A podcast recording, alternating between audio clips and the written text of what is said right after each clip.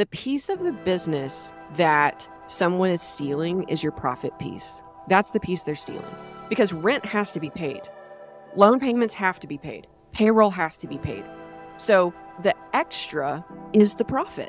Once the profit is gone, that's when they start stealing and it's uh, impacting payroll taxes and that's when it creates a lot of other.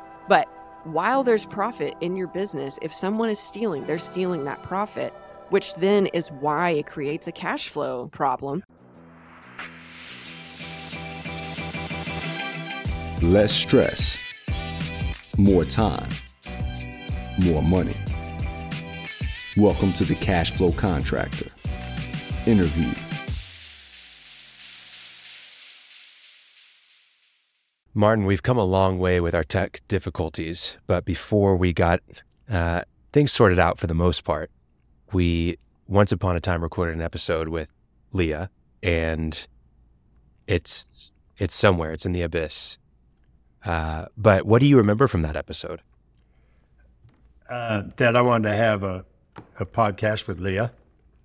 Oh, No, Exactly. one thing I, we'll we'll get into it, but she's got a really interesting background.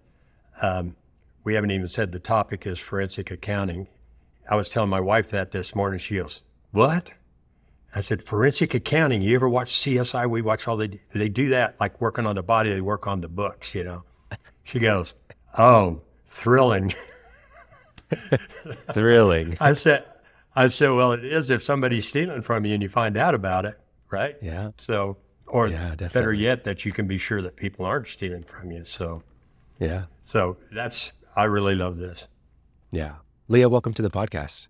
Thanks for having me. Happy to be here. Yeah, excited to have you. Uh, for the second time, hopefully this one will go live. It, it will. Uh, It will. Man, I don't even remember when that was. It had to have been a couple of years uh, at least. But tell us a little about yourself, Leah, for our listeners. Who are you? What do you do? And uh, yeah, give us your background. Sure. So, uh, since I was 12 years old, I wanted to be an investigator. And that dictated a lot of my life choices to this point. Um, and so, by the time I was in high school, I knew I wanted to work for the FBI. So, I even chose my degree in college based on how the FBI hired. So, there's several different, there's like five different ways to and and I wanted to be an agent. So there were five Mm. different ways programs you could enter and it was like accounting, law, uh, IT, language, or then just other. And so I was like, well, I got to choose one of these four because I, I can't, com- you know, I don't want to compete with other. Uh, so Yeah. I actually started off, so I moved from Texas to Oklahoma to attend Oral Roberts University. Started off pre law. That required way too much reading about things I did not care about. I needed some numbers in my life. So I switched to accounting. And um, between my junior and senior year of college, I had the opportunity to work for the FBI as an honors intern in West Virginia. And then that was extended where I got to return back to Tulsa, work for the resident agency here in Tulsa under a forensic accountant for the remainder of a two year position.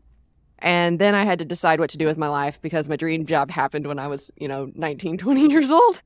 And it all seemed downhill from there. Uh, so I looked at staying with the Bureau and just didn't think that was the best career move at the time. So I went into public accounting.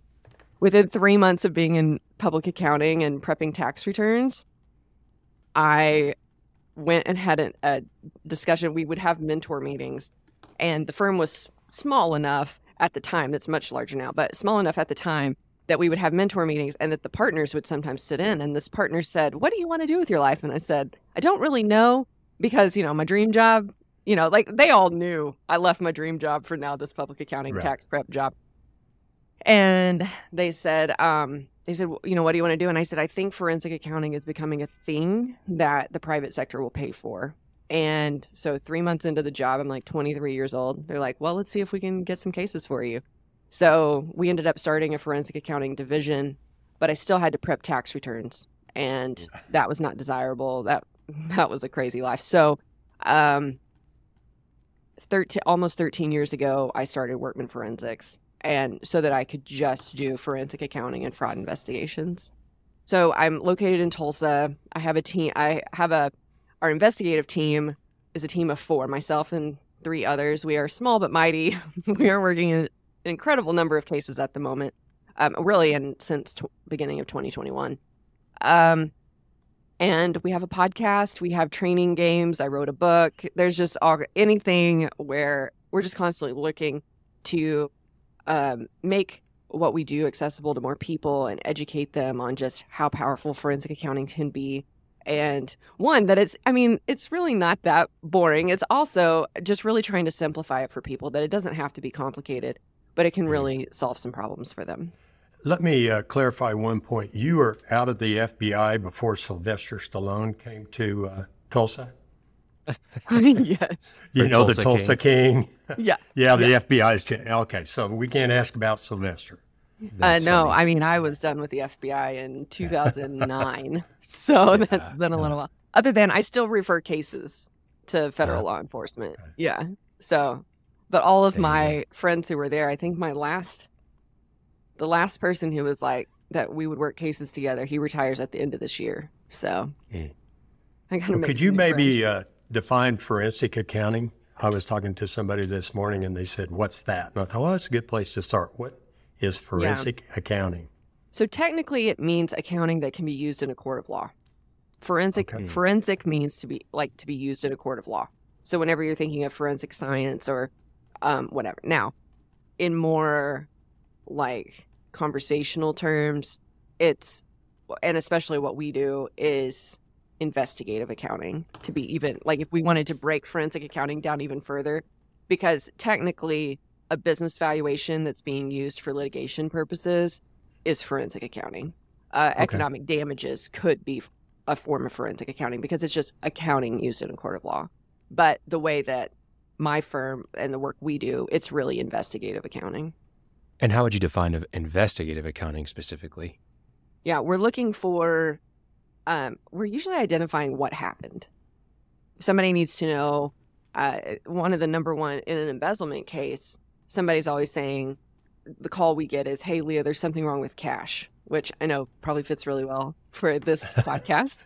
It but does. somebody's saying something's wrong with cash and you know we've looked at our operations we think operations are fine so we must have a leak somewhere else and then we'll come in and and i mean gosh 95% of the time when somebody calls me with that concern there's some sort of fraud involved I was uh, talking to Leah beforehand. When I was writing my book and looking things up, I found a stat from the Association of Certified Fraud Examiners. Is that right? ACFE. Mhm. And they this was 2018. It was fresh information at the time, but five percent of sales in business in the United States is lost to fraud. Sales. And our listeners who understand have heard us before, the average company in the United States makes 7% to the bottom line net before taxes. So if 5% of sales is being stolen, they're either wiping you out or they're cutting your net profitability in half. And I know we've got listeners, we'll get to this, of course, that go, oh, that's interesting. That happens, that guy over there, that's too bad. Never happened to me, right? right So, what is most common with as you're going into these investigative accounting uh, projects? Are you pri- primarily seeing it the fraud happening on the side of the owner or on the side of the employee? Uh, what, what's more common? So, um, most of the time, well, it kind of depends, and we actually categorize these separately. So, there's certain kinds of engagements that we're hired for most often. We used to be hired a lot in divorce. We just completed our last divorce case, and I'd like to keep it that way for a little while. Why is that? Why? Uh, yeah. So, oh my goodness. All right. No, uh, uh, anyway. So we try not to do a lot of divorce anymore. It used to be about 50% of our work, but um, so it could be embezzlement, which is employee theft, which, which you mentioned. But then there's also partnership disputes. And Yeah. that's when we end up seeing that one of the owners is, you know, benefiting more than the other. It's not Yeah. necessarily criminal fraud, but it's definitely civil fraud um, in those types of things. And then we also end up working theft out of like estates and trusts or um, guardianships and, and things like that. So those are our three big areas and kind of how we categorize them. So what's more common between employee embezzlement and partnership dispute? It really depends on the year. Right now, ever for some reason, 2022 just set off this like chain of partnership disputes for us. So the majority of our work right now are partnership disputes. I, I'm I would imagine something with all of the stimulus money to businesses had something to do with that. I just the infusion of cash was too big to not create some sort of chaos. Right. And and you know, back to the like we should have more cash than we think we have. It's um I think there's also like cuz usually in a partnership or even in an employee embezzlement situation, there's somebody that's handling the financials and then somebody that's not watching. Like that's what's similar in both situations. And so in either situation, especially after all this money was infused because of the pandemic, then I think there's an expectation by the non money person in the relationship that, oh, we should have a lot extra. And so whenever they don't, that's what's triggering the, I need to look at this. So, Yeah. And also, I was mentioning to Martin earlier before we recorded that, um, any like right now, money is expensive to borrow, and so people are looking for why is our cash like why is cash tight or cash is tight? Does this make sense? How can I find ways to cut costs and, and things? And whenever that starts happening, which is normal in a recession for my work, our work actually goes up because whenever they Mm. start looking, that's when they find problems. So we we do have those signs, you know, kind of similar behaviors of a recession right now because Mhm. they can't go just borrow to make up for that difference. Well, I, I had talked to Leah about this before too. I'm a, I was in one of my companies a victim of fraud, big to me, but relatively small perhaps to some, 340,000. But when I think back over the years, I look at financial, well, never mind all the details, but that cash thing, you know, you have small enough business, you just got this idea, yeah, probably ought to have 230, 40,000 in the bank. And the bank calls up and say, I got a $30,000 check won't clear. What? Well, it just so happened the person I called to rectify that was the person who was stealing the money, and she moved some things around. And but uh, man, there were a lot of warning signs as I went along. Man, that just doesn't seem right. But I had trust, and uh, it betrayed me. So Yeah. Yeah. How did you come up with the name Workman's uh, for your business? Oh, it's my maiden name. I started this Oh. business before I got married. Yeah. Workman. I was Yeah, thinking like you know like workman's comp or maybe the tradespeople or something like No. that. No. Okay. That is like the number one question I get asked though in presentations or podcast interviews. Yeah. It's Workman is my maiden name. hey, Well, you come you up with a really cool story. Well, that's a good story. So Yeah. So I you know you you talk about making taking the complex and making it simple for people. I'd love to hear, you know, some of the primary things that you see go wrong. You know, you've already kind of mentioned one where in a partnership dispute, there's more of a finance person versus maybe an operations person or whatever. Um, what are some of the most common things that you see that you're just like, you, you that was so easy for you to solve or for for you to avoid that? What are some of those like things that business owners really need to be aware of? If the financial person will not provide consistent or just regular routine reports, like Hmm. at, I mean, that's the most, like, this is one of the biggest red flags to me. Um, I have a case right now that over five years, I'm looking at $21 million in expenditures. This individual, ha- the business owner, has no financial statements, none. And so, whenever we started requesting some information, they said, "Oh, she was keeping it in Quicken." Which there's a really funny like YouTube short, by the way, about somebody using Quicken. But anyway, from like a really ran- ah, I shouldn't have brought it up because I'm terrible at remembering these things. But anyway, I, I should share this. But um, but yeah, so she was keeping the books in Quicken, and as long as the bills were being paid, nobody asked her for the financial sta- for the financial statements. And if they had, she wouldn't have been able to provide them because she's keeping them in Quicken, quick. and that's yeah. not going to provide what you need. And so, and that's not that's the one that's most like top of mind right now because we're working on it. But it is the first thing is that this individual, whether it's a partner or whether it's a bookkeeper, controller, CFO, they're not providing financial statements. Second thing is that those financial statements, whenever they actually go into QuickBooks, they aren't reconciled. So because they're they're needing to create numbers if they are providing financial statements, either they just don't provide financial statements because they don't want you to be able to see anything, right? Mhm. The next level is you're demanding financial statements, but they need to make those financial statements look like you expect. So um, I had this one case that was in the manufacturing world, and this person was having like expense reimbursements. And I'm using air quotes for audio listeners, but expense reimbursements paid to him via check out of payroll. So payroll would be direct deposited, and then these expense reimbursements were being mailed to him at the office, like a, a paper check. These were two hundred thousand dollars, three hundred thousand dollars a pop. Like, I mean, there is no expense this guy is paying for that is that, right? Right. And so he had that and th- but it was in manufacturing and so and then he was also using the company credit card for personal things. He'd go out and like buy half he'd go to a steakhouse and pay for half the restaurant's meals on the company's credit card. He bought expensive suits out of the operating account. So so all of these personal expenditures and a certain lifestyle in addition to his salary were being paid out of the company. Wow. well, everything was being booked by the accounting clerks as, you know, business promotion or whatever. But then at the end of the month, the controller who was in on it, not receiving any benefit, by the way. this, I, I don't know why the controller participated, but stupid controller yeah. on a lot of control- counts.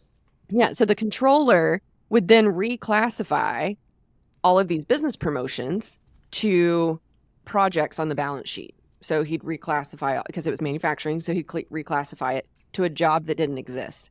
And he'd call it CEO's job, reclass the CEO's job.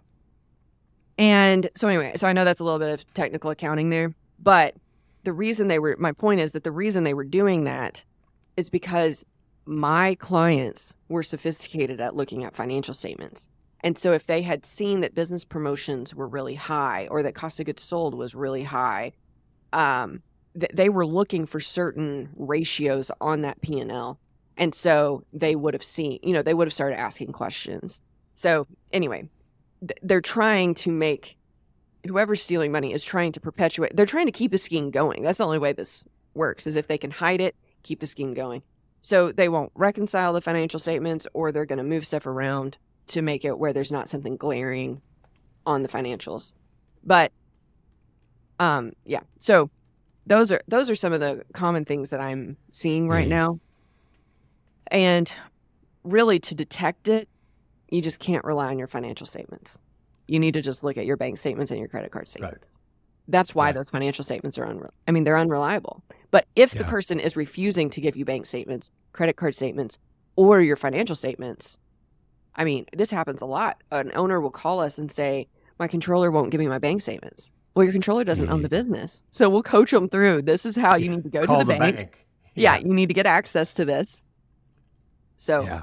if those things are happening, there is, there is not. I- I've worked over 200 cases like this in my career. There is no logical reason for these things to not. It doesn't matter what the controller's saying or what the bookkeeper's saying or your part, you know, business partner is saying. There is no legitimate reason to not provide the owner or an owner of the company with financial statements, bank statements, credit card statements, and payroll reports. There's no reason.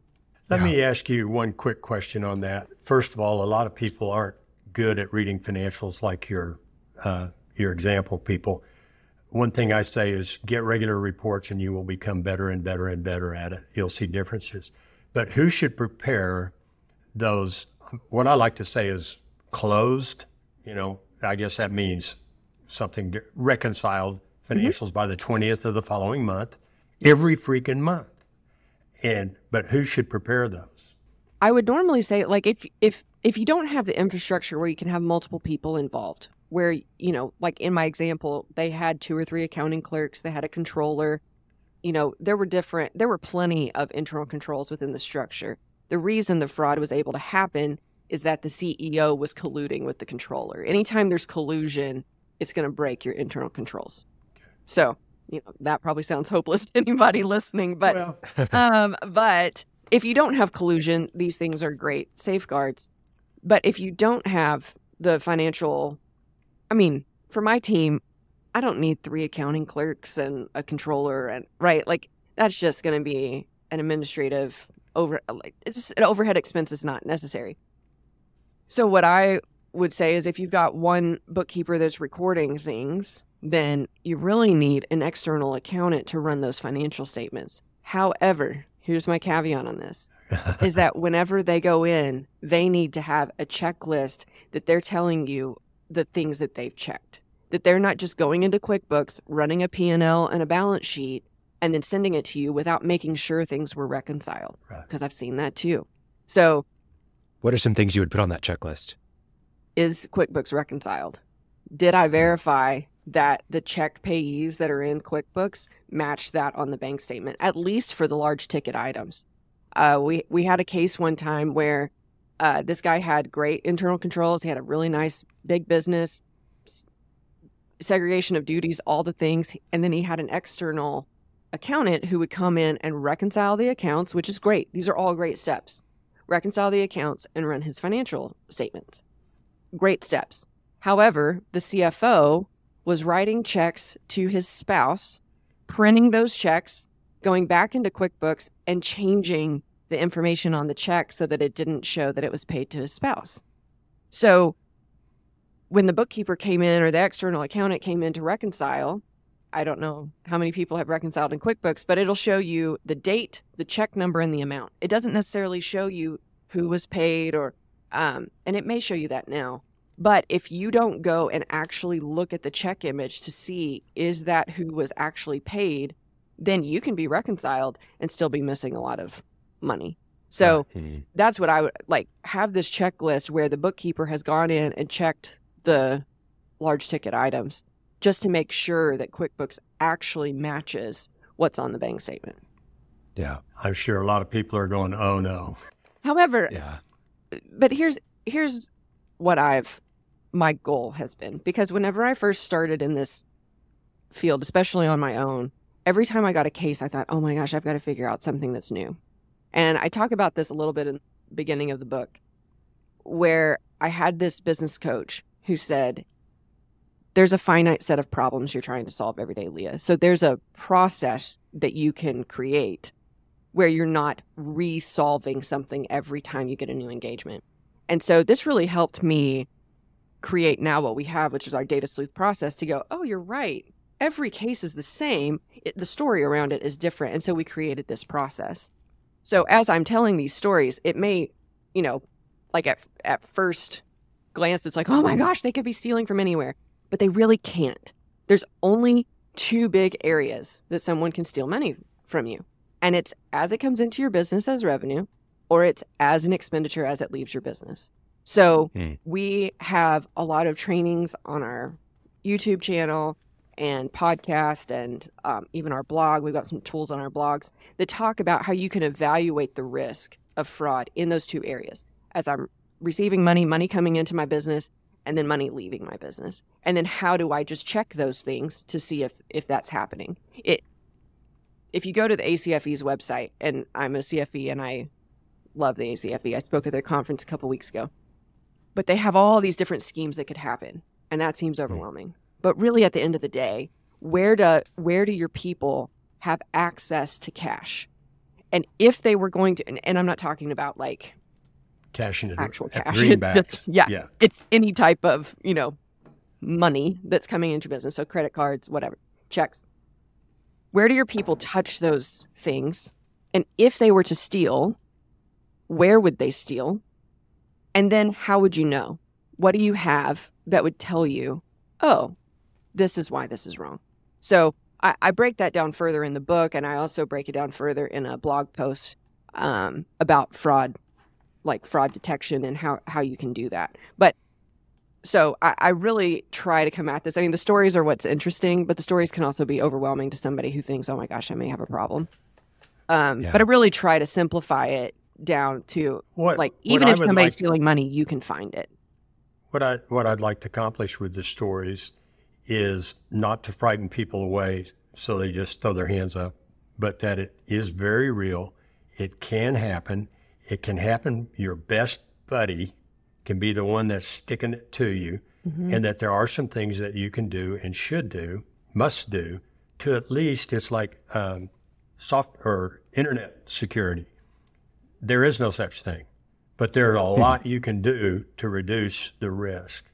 And I I had a the the lady that sold from us.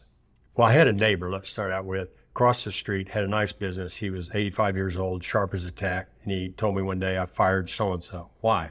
Caught her stealing from you. Really? What'd she do? She created a little company that was similar sounding to hers. She would collect small uh, accounts receivable payments, put them in her bank, and delete the, receivable. I said, Well, that's all traceable. Well, it should be if you have the audit feature on and all that. Who's tracing it? He only caught her because she called up, uh, a customer called up about something on, you know, and he looked for it, it wasn't there. And of course, he didn't, as we talked a little earlier, he didn't do anything about it. He just fired her. Uh, she was a loyal employee all those years. The gal who stole from me, we had a lot of Chase credit cards, and we paid them off uh, many, uh, several times during the month, right? She had a Chase credit card, just paid hers right along with ours. And then in a very sophisticated deal, or relatively so, she took the expense and posted it in the prior year, so I wouldn't notice it in the P&L. Well, that throws off your beginning balance. So in December, she went back and went to all those dates and reversed those entries and scattered them throughout the year so they didn't show up Oh my. and or didn't glow, let's say. And that also was her downfall uh, because she had written notes to know where to look. And when I had the IRS and Oklahoma City detectives came in, there it was. I mean, she and she she didn't fight. She went to jail, and we got our money back. But sorry, but I love I love those kinds of stories because that's how somebody did it. so interesting. I, I think about the the business owner who doesn't look at their financials, who has an accountant that's external and trusts them, and oh yeah, I've got books, and you know we we talk about them every quarter or whatever it is, but like they, I mean, for for some people they don't even really know what reconcile means. Um, so, you know, Martin, I know that you have a process that you go through with even just your business, and it's kind of funny to me sometimes because you're the only person in your business, but um, Yeah, but I can't be trusted. you can't be trusted. but what do what are you what are you doing every month when you say that you're reconciling your books? Let's just clarify that for some people. It's pretty simple. Uh, I don't have a lot of receivables and inventory and things like that, but I reconcile with the banks and I reconcile credit cards. I'm also CFO for my wife's business, and we have a lot of bank accounts for various reasons. We have a company that owns a building. Uh, there are five credit cards. I just reconcile everything. And so I what do you mean by down, reconcile though? Like make it f- fifth grader. What are we what are we doing with our reconciling here? match and agree. On this over here, it says there was a $200 uh, expense to Home Depot. Go over here and see what showed up on my credit card. I mean, is go. that actually we've got an expert sitting here? That's who we need to hear from. Uh, I like it, and that is a major. I mean, it, it's it's a burden, but I like it. When everything's You done and doing it. reconciled, I get to click, boom, right. Yeah. So, so that's a that's something that really helps because if you despise it, you don't know how to do it. There's something wrong, and you may understand what reconciling is, but you don't know how to do that in QuickBooks. Yeah. You know. Anyway, Leah will have more um, concrete examples and maybe some other stories along this line. But yeah, that's the the fundamental be- is to match and agree with something Right. external, credit card company, mortgage company, uh, the bank. I'm trying to think what I also like, and Leah, maybe you can describe this, but uh, many times when I walk in, people who have books, and I'm a new coach, and I want to see their balance sheet. Well, forget the balance sheet. I just go to accounts receivables, and there are a bunch of negatives in there, right? Negative accounts receivable mean that they overpaid you by double, and I'm going, who's this guy? Oh, he doesn't owe me anymore. What's what's this? Did you over? Did you? Did they pay you twice? No. Well, I immediately know that nothing, nothing in their books is correct. Yep. So there's reconciling with your accounts receivable. And that's pretty obtuse for uh, our general contractor. You know, that's not fun to do. Don't know how to do it. Takes all your time. So you've got to find somebody else to do it in there. You agree with that, Leah? Yes. Yes. So for most businesses, because I actually got some pushback, uh, I, I have an episode right now on my podcast that talks about bank statements as an evidence source. And I got some pushback about what I'm going to say, but I, this is this is just for the most basic, the, the most common business are those small to mid-sized businesses that um, maybe just have one or two people doing their books. That's what I, that's what I'm talking about. Their financials are prepared for the purpose of a bank loan, typically, and for taxes. That's the purpose. So they're not kept on accrual and they're not audited and they're, you know, we're not doing all this stuff. So on a cash basis, whenever you're reconciling, you're just wanting to make sure that whatever went through the bank is in your system. And whatever is in your system that hasn't yet cleared the bank, then I ask myself, why hasn't this cleared? Should it have cleared? But I'm just making sure I'm taking something that someone that I've trusted, you know, that's supposed to be good at this, maybe it's myself, but I've I have controlled QuickBooks this whole time, or my bookkeeper has controlled. So there's human error involved. Forget fraud for a second. There could just be I forgot to record a transfer, or I forgot to record something. By comparing that to the bank and the bank statement at the end of the month, that helps me make sure, okay, I didn't forget anything. I'm not going to overdraw my account. I, you know, that's how we know these things. And then at the end of the month, hitting that reconcile button that Martin you were talking about, that tells us, okay, everything up unto that, you know, through that date of reconciliation, which is usually the last day of the month, it matches, we're good to go. Then the next month, I only have to reconcile those 30 days or those 31 days. Yeah. Yeah. I have a situation that came up that um, I referred elsewhere, but they had not, they had imported everything from the bank into QuickBooks, but had never done that reconciling step. And so whenever I'm looking at it and they're wanting to know where the problem is, I now have to go back five months and reconcile five months of these things. Like, that's why you just want to do it on a monthly basis, check your transactions, you know. Um, and also, there's this sense I know, like, I am involved in our billing process. I know how much we're supposed to collect. I know, you know, I, I should have this general sense of, so if, if we're if I feel like our cash is tight, I'm going to go look at those receivables that you were talking about, Martin. I'm going to say, who have we not collected from? Because we did a whole lot of work last month and we should have collected by now. So then I can get my executive assistant on the phone or myself saying, hey, just checking on this payment, right? And then if that client says, oh, I sent that payment, now I'm asking questions where did that payment go?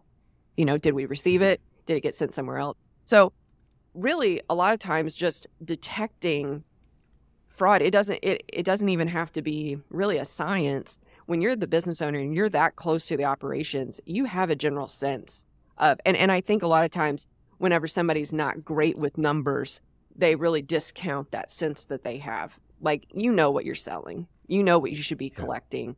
You know uh, roughly what your expenses normally are or should be. Um, and if they're not ask questions and don't let the bookkeeper or controller, the people who are quote unquote good with money, explain things to you and they don't make sense, but you're like, ah, I'm not a numbers person, and you just let it go.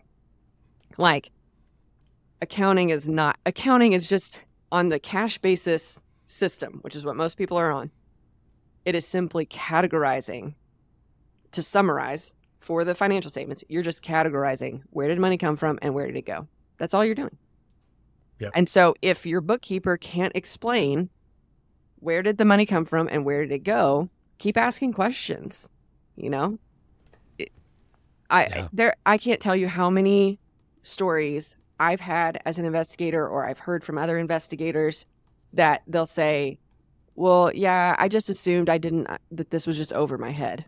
Well, that just perpetuates the scheme. We we can things usually make sense, especially in the world of accounting. Like it's just money. You collected money and you spent money. That's it. And, and what's Keep left over. questions. And what's left over? Yeah. Yeah. Yeah. I really like that. You've you've simplified a couple of things. One is financial regular financial reports that have been reconciled, and then where did it come from? Where did it go? Right. Right.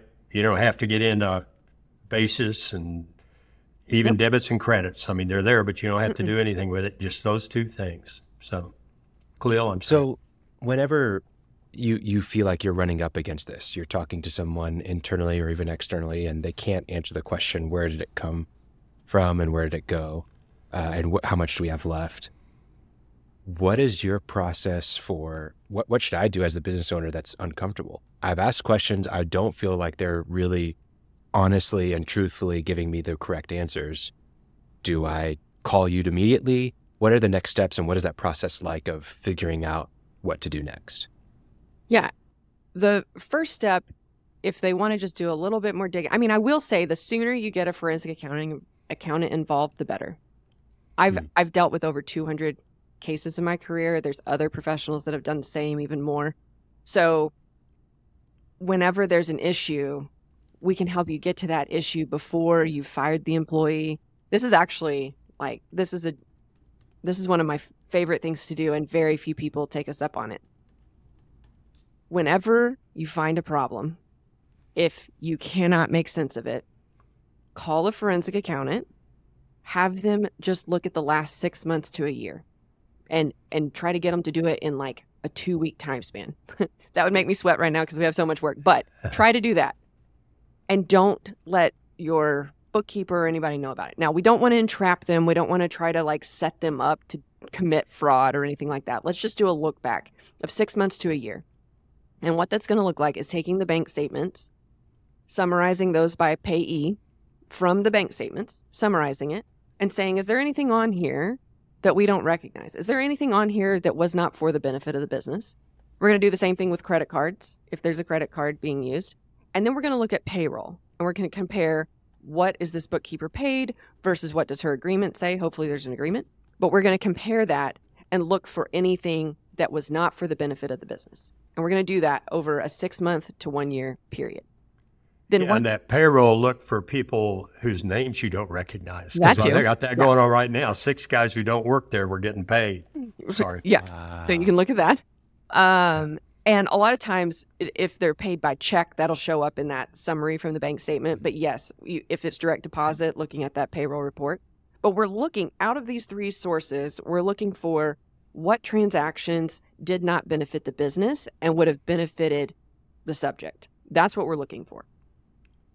If we go through this process and we don't find anything, maybe you're fine, but you just start really watching your financials.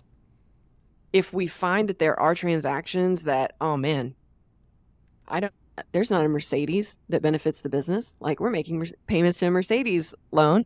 We don't own a mercedes. Owner doesn't own a mercedes. Okay now we might want to start asking some questions about this. So then we want to take that information the forensic accountant and hopefully they'll know whether they are good at interviews or not but anyway you want to go in and interview the employee and show them these transactions and ask them and have the forensic accountant do this because they're not going to fool me. You can't, I know what I'm seeing, I know my process. So, what was this for? How did this benefit the business? How is this set up? So, we're going to go through those transactions that the owner didn't know about.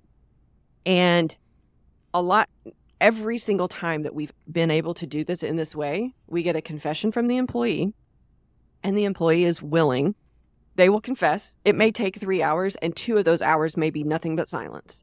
That's happened before too. But we will get a confession. And from that, our best evidence source of what happened during this time period is the person that did it. So if we fire this person because we're worried or we're mad or whatever, if we fired this person, our best piece of evidence just walked out the door. And now they've gone to hire a criminal defense attorney, and now they're not going to talk to us right? Without going through it. Now, there's still resolution that way. If somebody has already fired this employee and they're like, oh, no, I shouldn't have, there's still a resolution that way. But the most ideal situation is just to look at that year, go talk to that employee. This is where this is also key. I had um, a situation like this construction company. They were afraid that the controller was stealing money because there was another construction, one of their buddies' construction companies, their controller had gotten off with millions and millions of dollars. So he was just kind of concerned, like, oh, I've never really thought about this person doing this to me. So we came in and went through the process I just talked about, and I said, just let us look at this. And and he wasn't convinced she was stealing, um, but he just wanted to make sure. So we looked at a year, and there were some strange transactions, but nothing crazy. And so I said, let me, you know, can I just talk to your employee? So I, the owner was present for this interview. I went in, I said, hey, this is what we're doing. She was very mad that he had hired us. So after we worked through, hey, he's doing what all great business owners should do if they're concerned. You know, he has the right to do this. You know, I mean, we just made it, I just kind of had to work through it. And then I said, all I want to do is get your perspective on a few transactions. And she said, okay. So we start going through the transactions. One of them was the purchase of like $3,500 worth of golf clubs. And I said, Can you tell me what these were for? She was like, Yeah, those are my golf clubs. I said, Why did you put it on the company credit card? And she looked at him and she said, You told me I could. And he said, What are you talking about? And she said, I asked you if I could buy these golf clubs and put them on the company credit card. You told me I could and that I could pay it back out of payroll. And he says, Oh, yeah, I did. I did say that.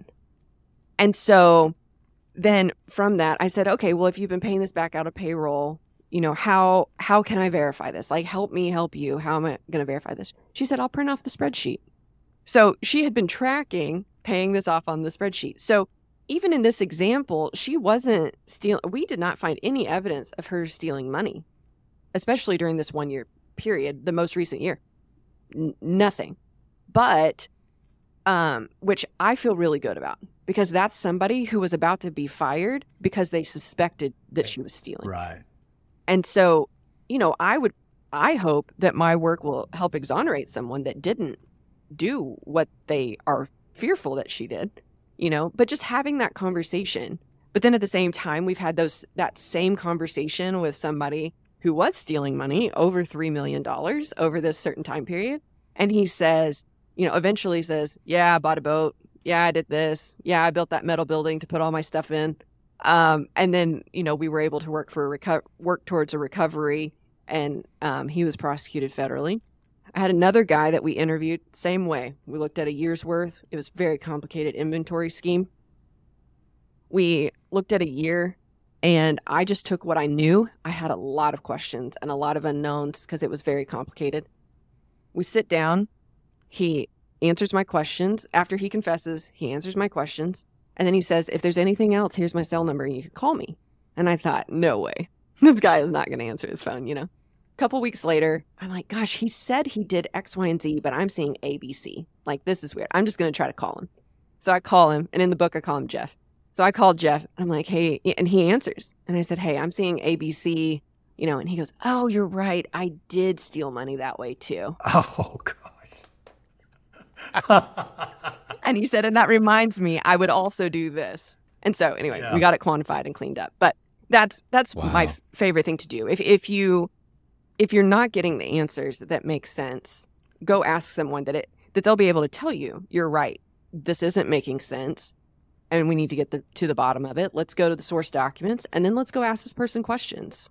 One thing I like to do is when I've got a little chapter on it in my book, but when you're hiring an accountant or bookkeeper or CFO or whatever, you make it clear that day that it's trust but verify around here. Yes. I want you to do everything you do, but an outside accountant is going to look at it every month. We're going to go deep dive into this. We're going to audit, and I don't mean uh, you know big five audit, but I'm going to look at five uh, transactions, and if they're all okay, we're good to go. If there's one missing, I'm going to look at five more. Right. But tell them up front. They say that, and it, you're protecting them Right. because I think in my case, the lady actually I was sick about it, but she was involved in high school and just all this stuff, and she took eight hundred bucks one day, intending to pay it back, and paid a couple of hundred bucks back, and then the most she wound up taking was fourteen thousand in a month, and it just grew and grew. If I would snipped that, she wouldn't have ever gone to jail. She'd still have a job. She wouldn't have all these restrictions on where she can work and what she can do. Uh, there were some terrible personal things that went on in her family when she was in jail. And uh, that's partly on me because I was a CEO. I suspected, well, I wondered weird things, you know, the cash Mhm. balances, Mhm. and I didn't do anything. Yep. I didn't do anything until we sold the company and our square up sheet wouldn't balance, and that's how we found it. What What are maybe just a couple more ways? Uh, I know there are people listening saying, I, you know, that's those are big companies. You know, I. What are maybe some standard things? Uh, you know, we talked about separation of duties. Well, if there's only one person, how are you going to do that? Right. Maybe you do it with an outside bookkeeper. Maybe you do it with an outside accountant. Maybe you do it with an outside bookkeeper and outside accountant. But what are some safeguards that normal practices that a harried business owner running a $5 million company ought to be able to, to do? I think you can look at your bank statements every month. And I think Okay. you can look through your credit card statement. I, I really, really do. If it's just part of your day, you know, I, I've gotten my, I, I was pretty type A about my bookkeeping all these years, you know, for 12 years. And over the last couple, few months, I've been trying to really get rid of some overhead. So, uh, like, of my time, like trying to make my time more valuable. And so I've gotten my bookkeeping processes down to just twice a month. But I have that down twice a month that bookkeeping gets reconciled and it happens before I touch it, before I pay payroll. And so I'm just going to look through the credit card statement and I'm going to look at the bank statement. And then I'm going to look at my receivables. What's still outstanding? What haven't we collected? There was a, a business, uh, and this guy was running, I think, like nine nursing homes or something. So very large business, maybe six nursing home. Anyway, it was a lot. And he had a CFO um, who was working for him and, and a couple clerks. And he called me and said something's wrong with cash. So we start down the most common areas people steal money based on what the CFO and the clerks had access to. We go through all of those things. We can't find where there's any missing money. And uh, through bank statements, credit card statements, payroll reports, everything looks fine. But he's like, there's still something wrong because we have no room in our nursing home. Like, this should be working. So I saw this one entry that um, showed it was reducing other income, which there's no reason to do that. Other income should just be positive all the time. Like, there's Right, not really right. A reason to reduce other income, but it was being reduced by millions of dollars a year. So I said, let's go talk to your CFO. Well, of course, he's mad. We looked at him, blah, blah, blah, blah. But I just, we got through a few things and I said, I want to ask you about this other income. Why are you reducing other income? And he said, Well, I knew that if I, he said, we're behind on collections. We haven't been following up on Medicare, you know, all these different insurance payments, all this. We haven't been following up whenever payments are rejected. Or, and so whenever our claims are rejected, and uh, I haven't been following up on those. And I didn't want the management at the different nursing homes getting in trouble because they didn't even know they'd been rejected. We hadn't been telling them. So instead of putting it under bad debt, I just started hiding in another income. But he just wasn't doing his job. Okay, so I mean that's was was what it was. It wasn't Right. that He was- they were paid and he took it. He just wasn't just doing his wasn't doing his job. And so to keep the receivables where they weren't just continuously growing, he was just writing it off. Uh, but instead of bad debt, he was putting in other income.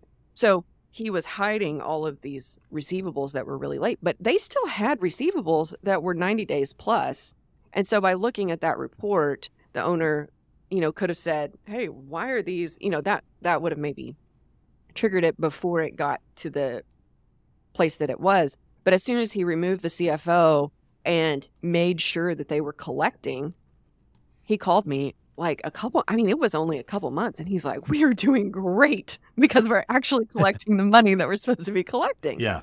Um, Yeah. so, yeah. So I think just looking at those bank statements, credit card statements, um, you can look at your payroll reports. I would kind of look Yeah. at payroll on a high level. What do I expect payroll to be? Really, you're just asking yourself the question what do I expect my deposits to be? What are they? What do I expect my receipt, my expenditures to be? What are they? What do I expect payroll to be? What are they? If there's differences, go look at that. Do Do you see any uh, instances of outside uh, external accountants, bookkeepers doing the embezzlement or the fraud? Um, and what does that look like? Because I'm sure there's people that they don't even they're not big enough to have an accountant um, internally or a bookkeeper even, and they just outsource it. How worried should they be? Yeah. So if if you're going to outsource those steps, though in my opinion, your external bookkeeper, your outsourced accountant, they do they need access to your bank account only to see reporting. Only to see they cannot make transfers, they can't pay ACH, they can't make wires. They do not need to be able to move any money within your account. They don't need to be making deposits for you. They need to only be telling you what came in and what went out and putting it in the right category so that you have financials by the 20th of every month.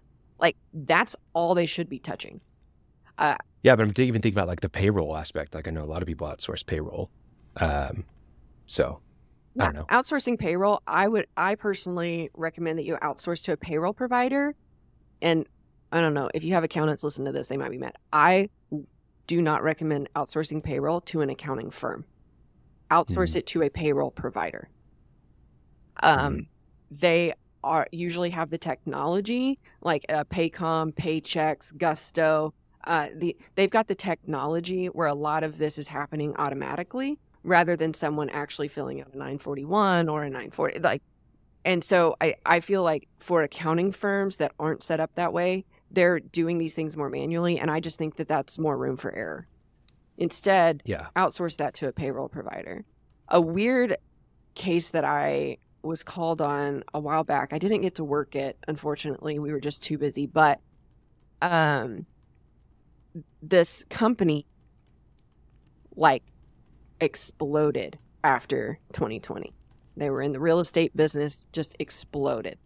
And so they didn't know. I mean, they went from decent, they kind of handled their stuff between them. It was husband and wife, you know. Pandemic happens, real estate blows up, they're making tons of money, hiring tons of people, all this stuff. So they're like, oh, we just need to outsource this. So they outsource everything, including some access to the bank accounts, to an mm. accountant, a CPA, licensed CPA. And it doesn't matter if somebody's licensed. It doesn't matter. People do what they want. it doesn't matter. Uh, you hope that that's a little bit of a deterrent that they're like, I don't want to lose this license I work so hard for. But in a pinch, they're still going to decide, you know, what benefits them. So they outsourced this to their accountant, and um, he was doing tax returns, payroll, payroll tax returns, bookkeeping, all this stuff. Like I mentioned earlier, he was not providing financial statements. And they kept asking him wow. where are my financial oh i'm just behind. I'm a one i'm a one person shop you know all this stuff. Well where are tax returns? Oh yeah well i don't have those ready yet you know and you can't prep just like you cannot prepare a tax return without financials and you can't have financials if you're not reconciled. So like that's the order. So anyway they hadn't been able to file tax returns all these things. So after talking to them about this whole mess. He also was refusing to turn over certain financial records whenever they said, Hey, you need, we just need our stuff back. Like, let's just part ways. He also was not charging them. And they're making tons of money. And they're like, We need to pay you for your time. He's like, No, no, no. I just want to help you guys. So mm-hmm. obviously, like, there's a lot of red flags. You want to trust them. Um, a lot of times, people who are in these positions are pretty good at sales and there's a mm-hmm. manipulative component here.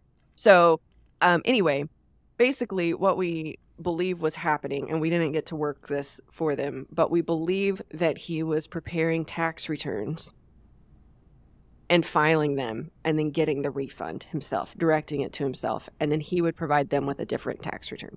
So they didn't oh. actually know what was happening because there's no way, no way. So that so there are risks there, which is why just those red flags are really important. Eh, this is going to sound a little pessimist on my part, and I really try to be like, we can be problem solvers, you know, we can solve this. But so this is going to sound a little pessimist, pessimistic for me, but I don't believe that you can prevent 100% of fraud. I just think that if you're looking, you'll detect it earlier.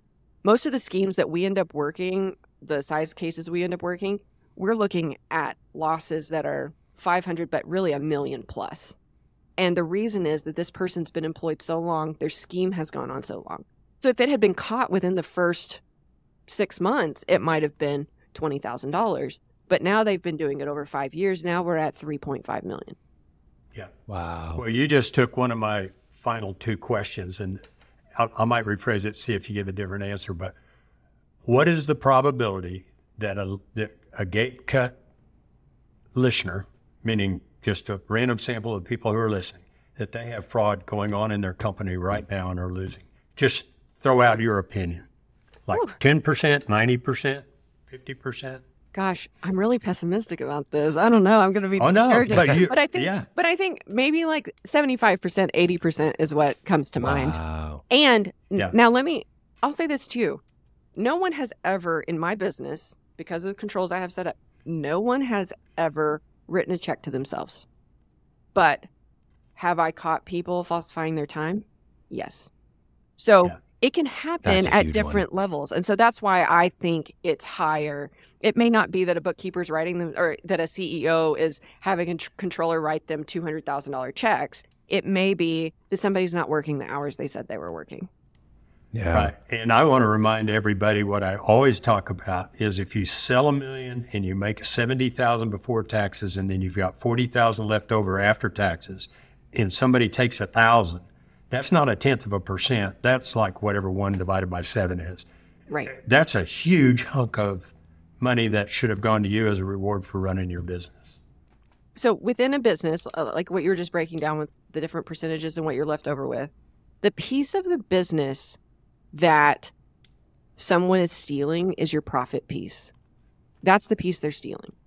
They're not ste- because rent has to be paid. Loan payments have to be paid. Payroll has to be paid. So they're going to st- the extra is the profit. So once the profit is gone, that's when they start stealing and it's uh, impacting payroll taxes and that's when it creates a lot of other while there's profit in your business if someone is stealing they're stealing that profit which then is why it creates a cash flow problem because you don't have the profit to reinvest or to tide you over between jobs and things like that We need to we need to come up with a standard agreement where we can assess our vendors a portion of fraud and get them to sign it. Yeah. Well, we're down three percent on fraud this year, so I'm going to cut reduce what I pay you on rent. There you go I'm not sure we get anybody to buy in. probably not What are some of the like I think of construction companies I'm thinking about maybe inventory or equipment. What are some of the fraud that maybe you've seen in those areas? I know that may not be the area of focus that you have because you're focused a lot on the financials. Um, but anything that you've seen there? Yeah. So fraud. So I like to, um, again, by looking at how does money come into my business and how does money leave my business, one of those areas is in equipment and inventory purchases. Right. So I'm going to spend money to purchase equipment and inventory. Um, and so I need to be looking at do those things seem reasonable? Is, um, you know, am I overspending? One of the craziest cases I ever read about um, was this guy who worked for a hospital and he was purchasing printer toner and he stole $35 million of printer toner from a hospital over this very long period of time. But he would over order the printer toner and it was extremely expensive. I mean, this was years ago. I mean, printer toner is Sure. still expensive, but you know, Right. 10 years ago, it Right. was really expensive. So he, and he, so he would take it and then he would go sell it on eBay or wherever. And so he stole $35 million worth of toner. So Wow. Any we're really looking at anywhere that an employee like the risk is anywhere that an employee could increase their purchasing power. So if if Mhm. i can over order in oh actually one that was kind of recent that we worked with another investigator on was uh, this guy was over ordering apple products. So he was over ordering iphones. And this company had a lot of people that had to have work phones and then Yeah. he started buying like really fancy iPhones and then Apple computers and all these things. And then he would go and sell those to somebody.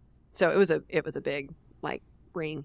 But you know, that increased his purchasing power. Like, oh, I can just order a few extra iPhones, get a few thousand dollars off of these iPhones. It gets charged back to my employer.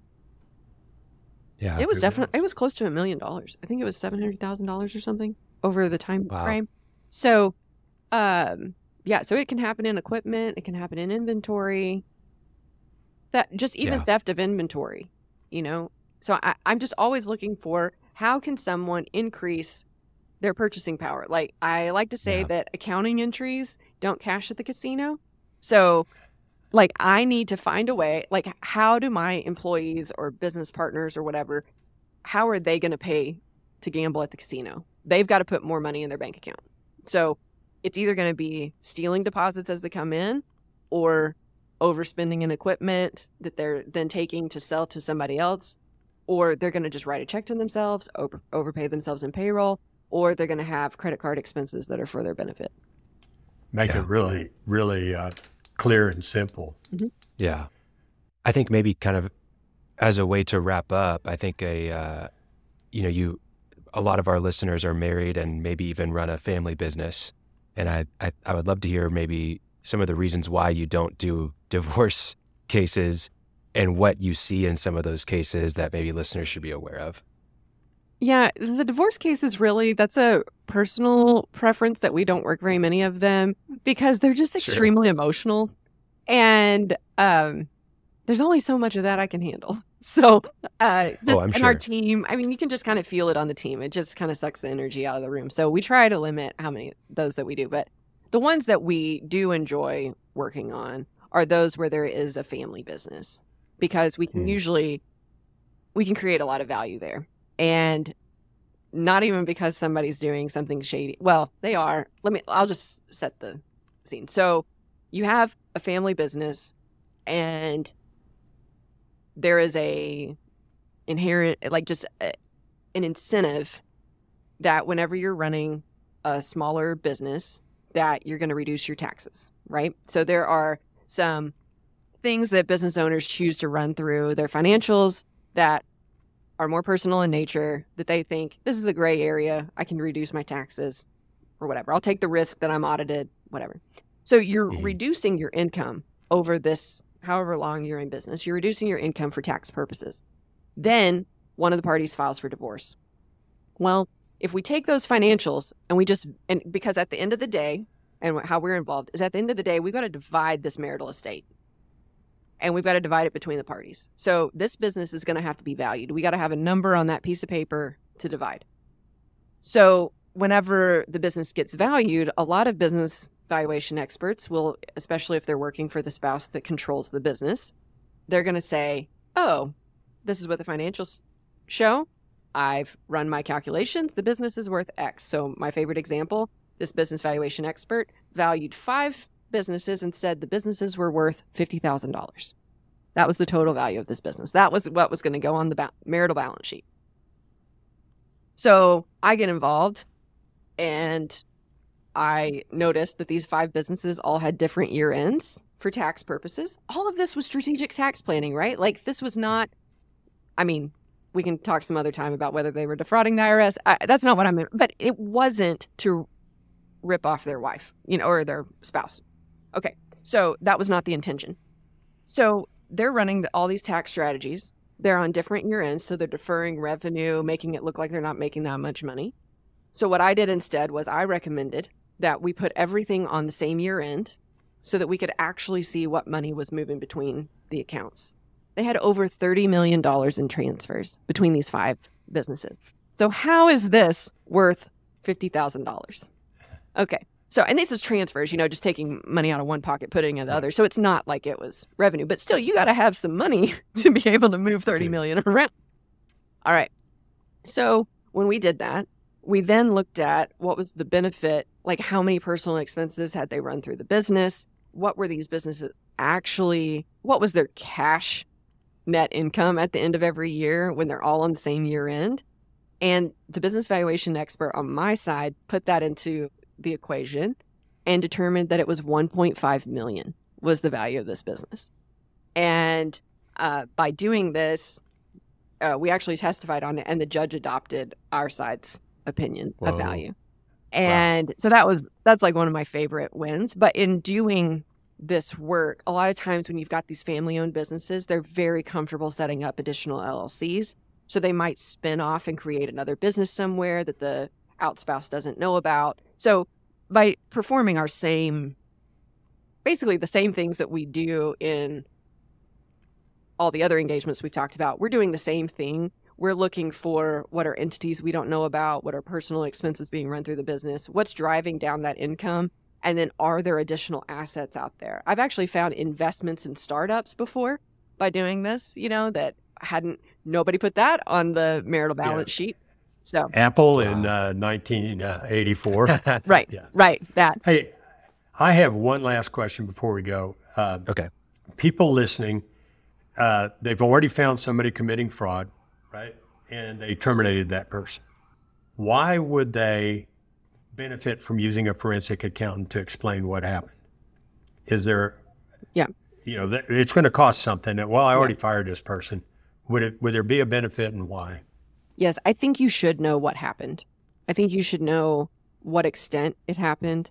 Um, depending on the dollar amount, you may need to file some amended tax returns and charge that loss to that individual, uh, depending on how that happened. Now, if the, if it's already been expensed, it's kind of a point. But they've they've basically taken money without paying taxes on it.